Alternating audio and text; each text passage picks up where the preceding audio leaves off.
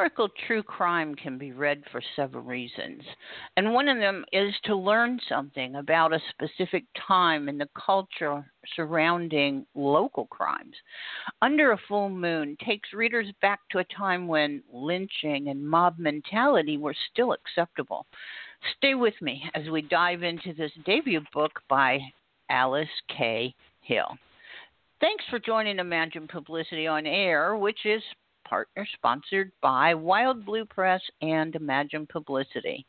The podcast covers a variety of topics for those of you who might be interested in current events or issues of importance, true crime, business, history, and of course, books and authors. I'm your host, Delilah Jones of ImaginePublicity.com. It's a boutique social media management company that works with individuals, companies, or nonprofits looking for assistance with their social media presence. Not only do I offer full services, but also training to those who prefer to personally handle their own accounts. So there's my my unabashed plug for business. And now I would love to say hello to Alice Kay Hall. Good morning. Good morning. Um, you know, I think it's interesting to me an author's background. It often tells a story that is just as interesting or just as fascinating as the, the topics that they write about. Can you come lead us through your background and what brought you to this. I'd be happy to. Um, both of my parents were published authors. I was raised in an Air Force family and was born in Paris, France. And then we moved from France to uh, Norfolk, Virginia when I was three years old. We lived on a military base for uh, the next um, six years, and then my father retired to Camp Florida. But every summer I would spend in Kansas with my my mother's mother, the my grandmother who uh, was part of a family that had been uh, early homesteaders in Rawlins County, Kansas. And we still had farmland that was not farmed by family, but I became very, very enamored of the smell of soil and the beautiful growing wheat and the sense of cycles of nature while I spent summers in Kansas. And it truly felt like where I belonged. And as I got older, um, in 1975, I married another um, local family man. Um, he was uh, also seven generations or five generations of of Kansas um, living. His his great par- grandparents had come from Czechoslovakia and settled in Rawlins County. And so I started my life as a farm wife at the age of 18 and he was eight, 21 and we we began a farm together uh, started out completely on our own in horrid debt um, unbelievable debt and hit the farm crisis of the 80s just head on um, went through bankruptcy, lost everything. We had one little girl already and a second little girl on the way. And it it completely uh, uprooted our lives, but we continued to stay in Rawlins County, and it actually opened up opportunities for us that we could have never dreamed of. Um, we started over. I went back to school and got a degree as a registered nurse and part of what happened while I was doing all of that was I began doing a lot of writing. And I had to write for school, I had to write for grants, I had to write for scholarships. I had uh, some of my college classes required um, essays to be written. And I realized that there was a strong need in my life to continue writing and to continue that the family uh, legacy of being uh, an author uh, that is basically where I I was when the uh, when the book um, Under a Full Moon got its start. Well, then you know that's it's a great story. It's a great life that you've led, and I think one of the things that probably I guess, contributed to a lot of your character or your stick to itiveness would be losing everything. And with so many other hundreds and hundreds of farmers in the 80s, I, I totally remember that, totally. And it has never recovered.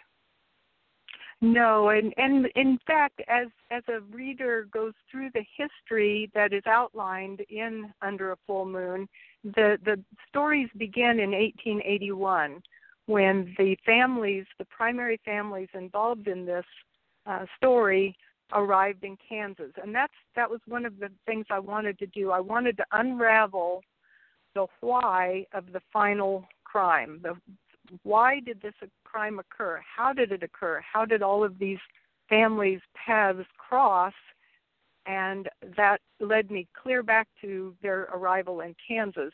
And be, and because of my personal uh, life experience of growing up in Kansas, experiencing Kansas summers and Kansas winters, and the struggle of Kansas farmers, I knew that I could put that passion and into this into this book and and make it very very livable. Um, and that was one of my goals. I wanted people to know what it felt like to to live out in kansas during that time.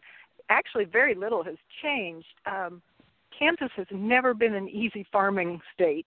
There are much easier states to farm in. And western kansas in particular and you know at a time it was called the great american desert. And we frequently would have less than 18 inches of rain in an entire growing season. We could only get a crop off of a piece of ground every other year. It, so if that crop failed, you'd lost two years worth of work. Um, another issue with farming is that you have no control over your costs and you have no control over what you sell your product for. Um, when when it's wheat harvest time, you load your trucks, you take it to the grain elevator, and you say, Well, what's the market today? What will you give me for my wheat? And doesn't matter whether you've got five dollars a bushel in it, if it's selling at three, that's what you get. So it's it's a tough, tough world. Um, on the other hand, don't want to be anywhere else. So so there's a lot of pride, there's a lot of tenacity in in a Kansas farmer. So you never know from one harvest to the next harvest what what you can budget for as far as income. How how do you how do you take what you make and continue it continue the process moving forward if you don't know what it is you're going to get? Well, you've said it in a nutshell. And basically, our entire lives, even after we went through bankruptcy, we started back up again and we did a lot of innovative things to try and make ourselves survival or, or sustainable. I, I was a registered nurse, so I was working full time in town. Um, my husband got a town job as well. We developed a, a lodge off of our place. We transitioned to organic. We did everything we possibly could.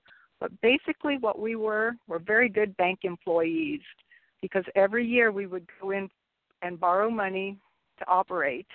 And then at the end of the year, we would pay all the interest plus some, and then typically have to borrow some more. And so, almost 40 years, we lived in constant debt, and it, it, it, that's that is the norm. That is the normal way Kansas farmers live. They turn so, a lot know, of money over. But yeah, go I'm ahead. Sorry, my question was so you know you basically have to have a day job and the farming eh, have you seen farming almost become like a hobby for some people rather than banking everything that that you need on solely being a farmer?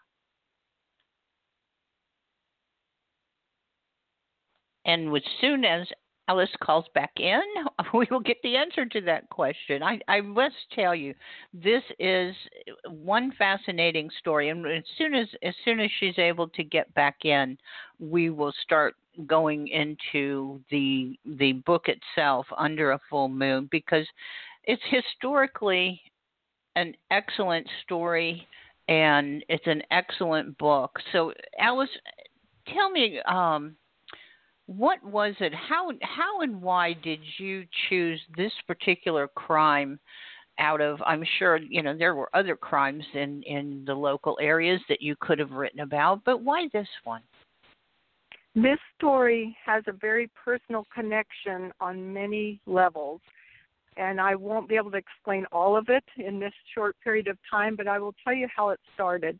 My grandmother, who we spent every summer with, had warned us as little girls never to get in a car with a stranger, never to accept candy from a man, never be coaxed into going with somebody that you didn't know. And she went on to explain that there had been an eight year old girl in our county who had been kidnapped and brutally killed and she my grandmother was fairly graphic in her telling of this and when I asked her why, why would a man hurt a little girl, she said, well, he was retarded. Now, that stayed in my mind, and off I went, grew up, did many things.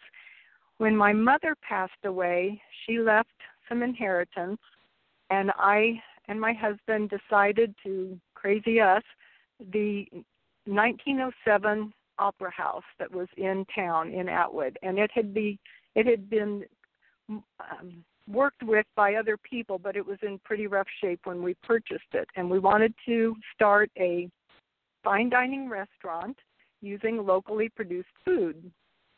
Well, part of what we did was we wanted to get the building listed on the Kansas uh, on the historic registries, and so that started a very in-depth research in order to uh, validate its its uh, historic uh, position. And one of the things I found out was that the little girl was last seen alive in that building. And uh, are you there? Yes, yes, no, go ahead. Oh, oh, okay. I'm sorry it got so quiet. I thought maybe we'd dropped a call again. Uh, uh so what had happened was in 1932, the Opera House housed the Owl Cafe. Now, the man had kept the little girl out all night long, out in the country, driving around. Nobody's know exactly what happened.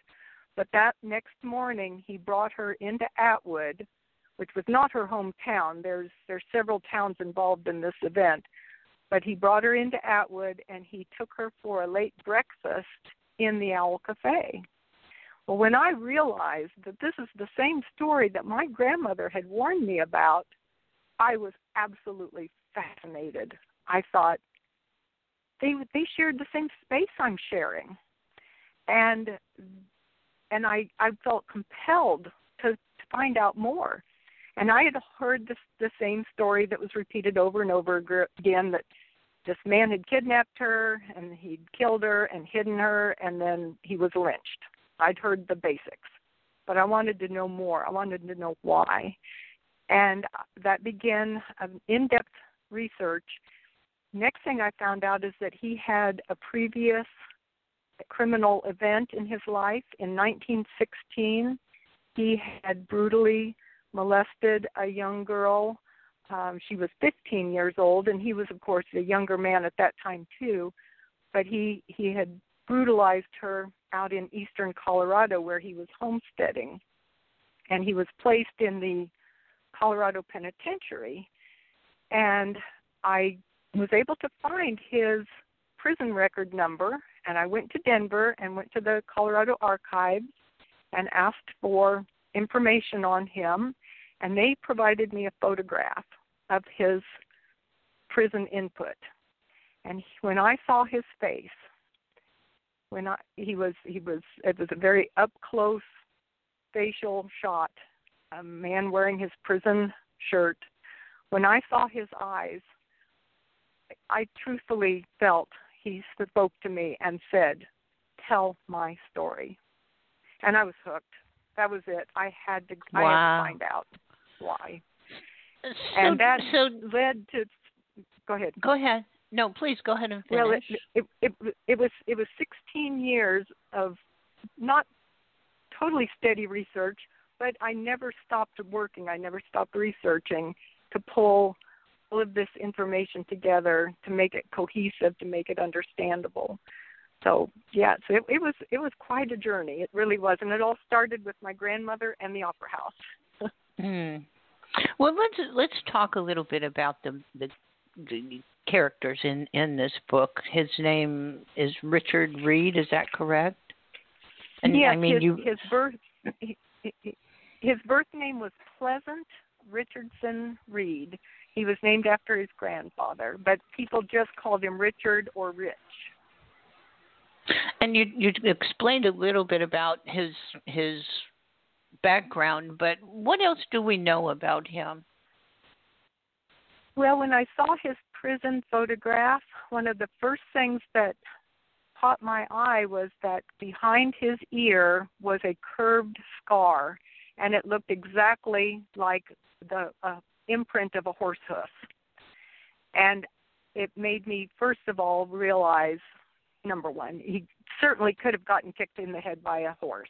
That was totally a believable um, event in those days. When they came in 1881, all there were were horses and mules, and children were always getting kicked and trampled and drugged to death. So I thought traumatic brain injury. There, there's a reason why they would have said this man was retarded. If he had a traumatic brain injury, it would have totally changed his demeanor, and that was that was the first sense that I had of why he might have committed a crime. Then, as I began to research further, uh, the the stories over and over again, and those, these were validated through uh, personal interviews, newspaper clippings, is that people were afraid of him and they they uh, thought of him. They they called him an ape man. So whenever, as a school nurse, whenever a child is considered abnormal for whatever reason, whether it's a physical disfigurement, whether it's a mental uh, disability, whether it's um, emotional, psychosocial disability, when they stand out in a negative manner, their lives are miserable. And that's the theme I went with for Richard Reed was that he was isolated, he was ostracized, he had no outlet for a normal relationship with anyone. And that's that's to me the answer is why a man who was 53 years old would pick up an 8-year-old girl and drive her around the whole night. I I thought this makes sense. And then there's one other factor that certainly plays a huge part, and that was bootleg liquor. Um, Kansas, of course, was um, a dry state to start with, and then when prohibition came in, um, the only alcohol available was was home brew, and it was dangerous, dangerous stuff. And if you have a traumatic brain injury, if you have emotional disabilities, and then you throw in alcohol, then that's a that's a huge factor as well for violent criminal behavior. Mm. Well, it just sets up the perfect storm. Mm-hmm. It really well, does. Yes. What can you tell us about the victim, Dorothy Hunter? Do yeah, she do we know things about her? Not much. She only was, you know, a eight-year-old girl. Not a lot. Not a lot to be able to tell. But, but there were uh, one thing I know. Her fa- very good. Um, she was on her way home from school with her sister and a friend. It was the last day of school in April, and she realized she'd left her lunch pail at the school and she knew she had to go back for it that was you know and children children back then there weren't cell phones there weren't um you know you couldn't instant message anybody. So she turned around and went back to the school and that was the last her family saw her. And he was on his way back richard reed was on his way back from a neighboring town. He admitted to having gone there to buy liquor and he was passing through her town on the way to his farm and she just happened to be in the in the street and he coaxed her in somehow, and that was that was the beginning of it. Mm. So what what can you tell us about the culture of the time? What what was you know the law and order culture, the the attitudes um, towards a crime like this? Well, of course, this had been a, a very wild west area, and there had been lynchings and shootings. And if you were a horse thief, you might as well say your prayers; you were going to die. But those were all in the past. And in 1932, although there were there was a rise in crime nationwide because of the depression, because of the the the displacement of many families farms because of the Dust Bowl was already underway. So there had been a rise in in na- nationwide crime, but nothing in that area. Um, and yet, these were farmer rancher types who were used to dealing with survival on a day to day basis. If there's a rattlesnake in your yard, he's a dead rattlesnake. If there's a coyote after your your newborn calves, this is a dead coyote. They knew how to take action when needed, but it wasn't um, a lawless community by any means. Um, hardworking, conservative, family-oriented people, um, and the the one of the very sad parts of this is that Richard Reed was the son of a of a prominent, well-respected family farmers. They were not it wasn't like he was a stranger passing through town. He was they were well uh, well suited in the community and well known in the community. So there were multiple victims involved, including the group who lynched him. In in many respects, I think about how impactful that was in their lives. That that night would have never left their psyches. Um, and there was a code of silence because, of course, lynching was totally illegal. They were they were all at risk of being considered criminals themselves. Um, so How many it, people were involved in the lynching? Was it, you know, a small group of people or was it a lot of people? It's an interesting question because the newspapers, the range was everything from 1,500 or more down to a much smaller, more reasonable, common sense number. One of the most intriguing resources I had was an interview done by another gentleman with one of the men who was part of the lynching mob. And one of his statements was there's a lot of reports out there, and most of them are exaggerated. I know because I was there. So my account is based on what he what he said.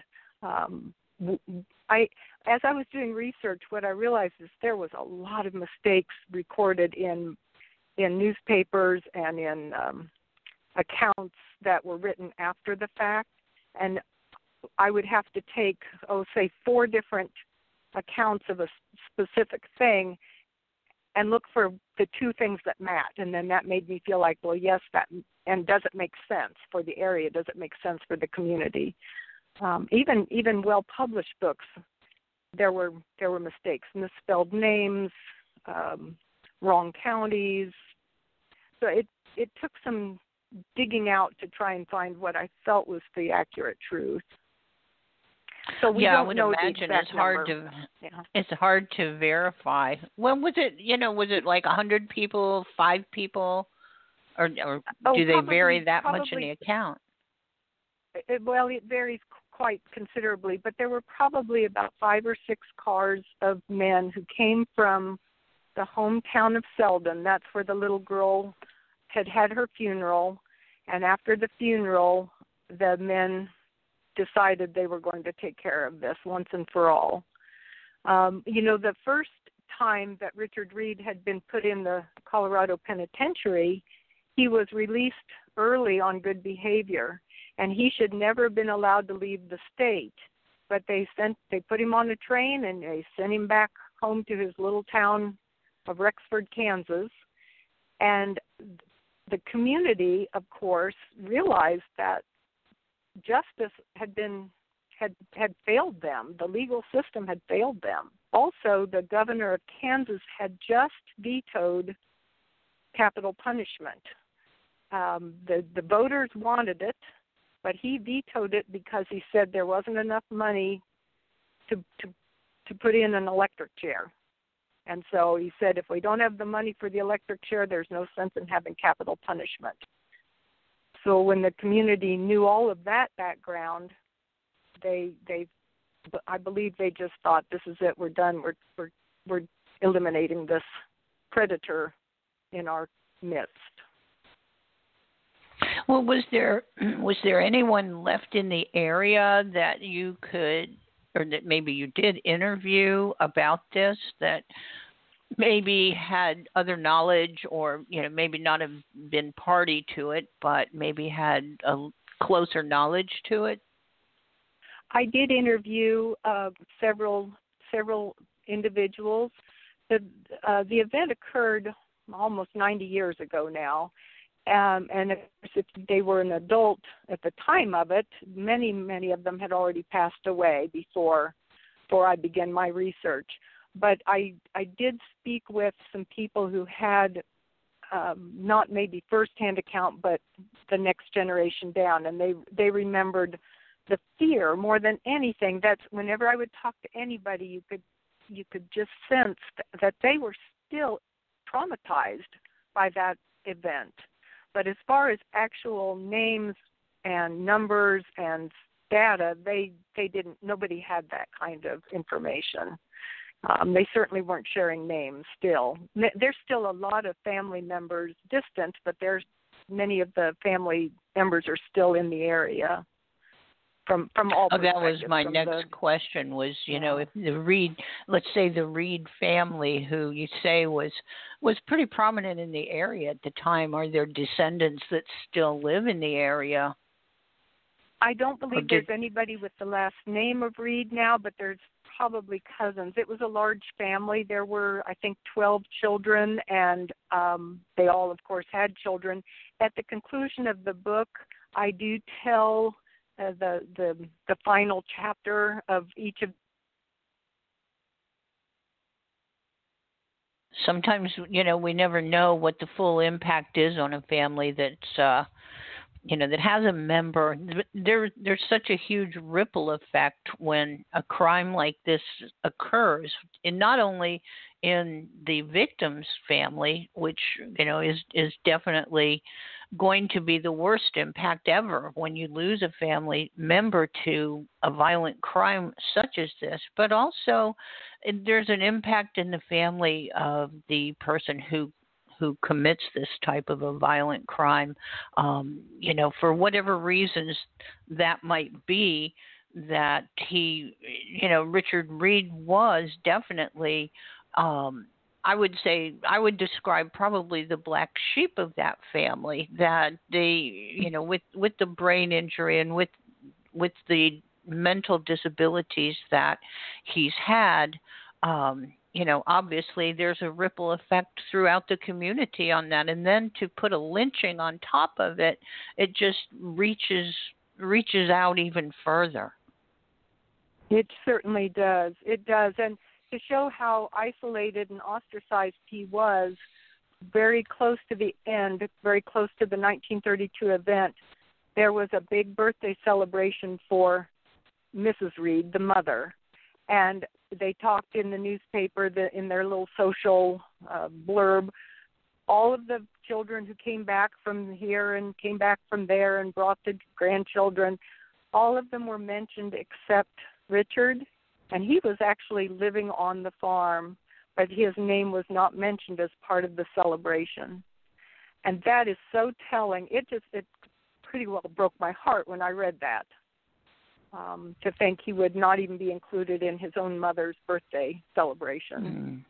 Mm. Yeah, it's you know, and it it was a different time and different attitudes, and when something like that negatively impacted a family, it was kind of like you just write that off, don't ever speak about it again, and yes, you know and that in itself I, is is causes psychological problems on down.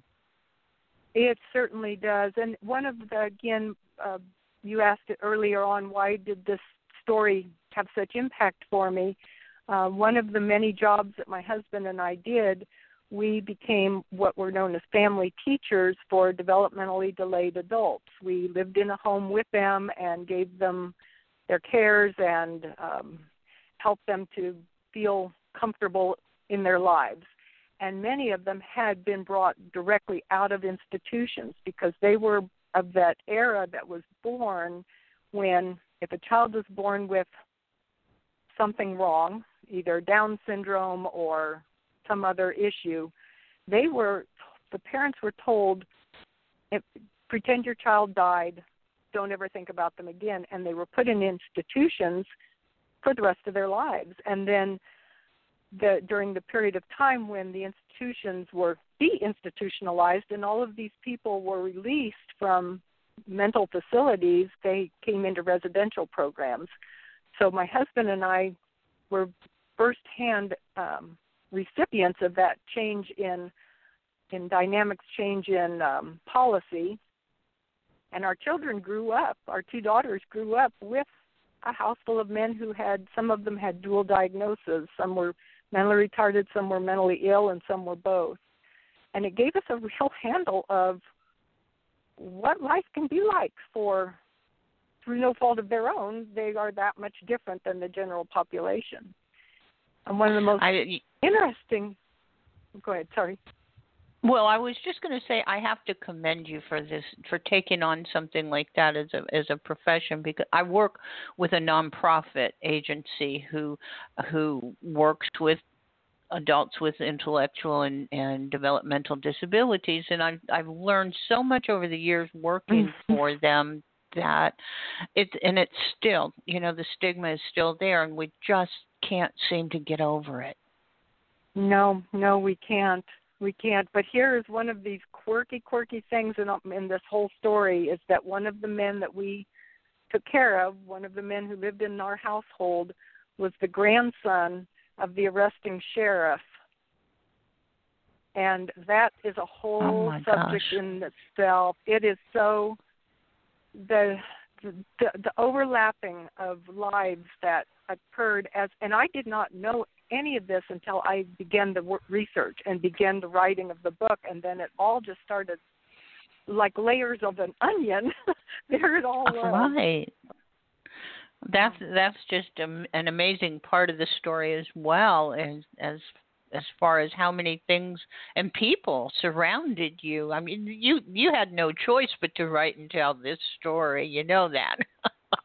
I I truly believe I was compelled by by bigger forces and that when I when I was writing and I would get into the zone, the I guess you call it that when you're when you feel as though something is streaming into you and you are a conduit to just get it on paper I really feel like these stories were being told and so that it would make a difference. And that's my biggest hope in this writing of this is that as the reader completes it and is impacted by it, if they see a child or a young person or anyone being mistreated, abused, frightened, hurt, whatever, that they will stand up and say, "Just a minute, that this isn't right this isn't right and I'm not going to tolerate it.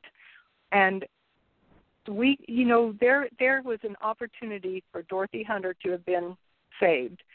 And if Dorothy Hunter had been saved in that cafe, then Richard Reed would not have committed a second murder, at least not that day, and nobody would have had to have been part of a lynch, lynch mob, at least at that point and I have no doubt whatsoever somebody knew that little girl was frightened, that little girl was sad, that little girl needed some protection. But no one spoke up. And so my hope it's... is that people yeah, if people will read this and then speak up, if they'll say, make a difference. That's what my my real goal is. Yes, it's absolutely even that that lesson just comes threading through up until today. Absolutely. So yes. tell me, let's let's tell people where can they where can they buy this book? Well, it's available through Wild Blue Press, which I am so thankful for their um, belief in this book. They've just done such a lovely job with it. Then uh, Wild Blue Press uh, has it on Amazon. So if you go to Amazon.com, there's both the paperback and Kindle version, and an audiobook version is being um, produced currently. I'm not sure when that will be available, uh, but that's an exciting um, avenue as well for those who like to listen to a book. Absolutely. Do you do you have a website, social media? Where I, can people I do. find I you? Just, um, if you'll if you will, I guess Google A K Hill or Alice K Hill, it, it should start popping up now. I'm I'm I'm not really fluent in that area. I know that's your expertise. I wish I had you right next to me, but I'm well, working on those those things. Maybe we can do Facebook something page. about that. Yeah, well, uh, thank you. We'll we'll see see how things Yeah. go. But I um I do have I do have a little presence on the on the big wide world web. Great. And and what future projects are, do you have your fingers in? Are you are you looking at a a, a second book? I have I have a, a possibility. Uh, this one is still so uh, intense right now that I haven't any further. But it's been in my my to do file for some time. It's it's another true crime event that occurred in our county earlier. It was a, an event that happened in the 1800s, um, but it was um, pretty gruesome. A family that seemed to absorb strangers and then they would not leave the place. So I, I that one's going to be interesting to see if I make any progress on it. Um, then my own my own farm wife story is so it's pretty strong as well. You know, it, when I began farming with my husband 40 plus years ago, I think it was 3% of the nation were family farmers. We are now less than half a percent. And we are dwindling very quickly. And at a half a percent, we are really the truest minority left in America. And we hold our food supply. But man, it's just a it's a strange world. I think with COVID and the disruption of the food supply, people have realized how broken the system is. Um, but I don't know if it can be fixed in time. So that's that's an Mhm. area I'm very passionate about as well. Um, local food and feeding ourselves and get, get Well, I- yes, of our I- food again.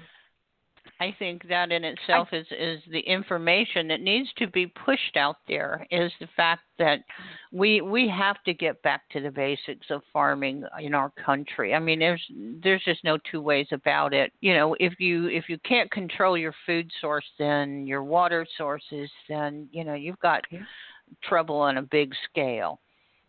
Yes, you do. Those are those are the biggest priorities of all. I have written another book actually. It was a self-published um, on Amazon. It's called Grow Topless, and I I know it's a funny title, and it's got a really cute cover. Uh, but it is a it is a modified high tunnel design that I conceived out here while trying to grow food for lots of different reasons and it's it's a very great great idea and i'm hoping i'm hoping it catches on well um, i only wrote the book so that i could disseminate the the knowledge as broadly as possible but if if folks go to amazon and they type in my name that one will should pop up as well That's great. I'm going to hunt that down. Thank you for bringing that All up. right. Yeah, and You're thank welcome. you Thank so you. much for for taking your time to come on air with me today. I, I really appreciate that, and I've, I've got to encourage anyone who's listening to this podcast to get online, go to Amazon, go to wildbluepress.com, and order your copy of Under a Full Moon by Alice K. Hill and you won't be sorry i promise.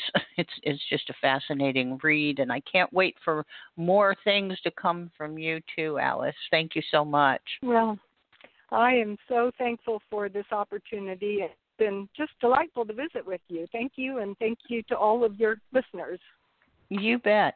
Well as as we all go back out into the to the world and hopefully your area is opening up in the proper way. Hopefully, you know, the, the COVID cases are going to disappear shortly. But, uh, you know, I want to say, I want to bring up the fact that of what you had mentioned earlier. When you see someone in distress, you know it you know in your heart, you know in your gut that something is not right here. You've got to have the courage to do something about it, and you've got to do the right thing. So when you go out there into this world, how far or, or not far that you go, just remember to please be kind to each other. I love it.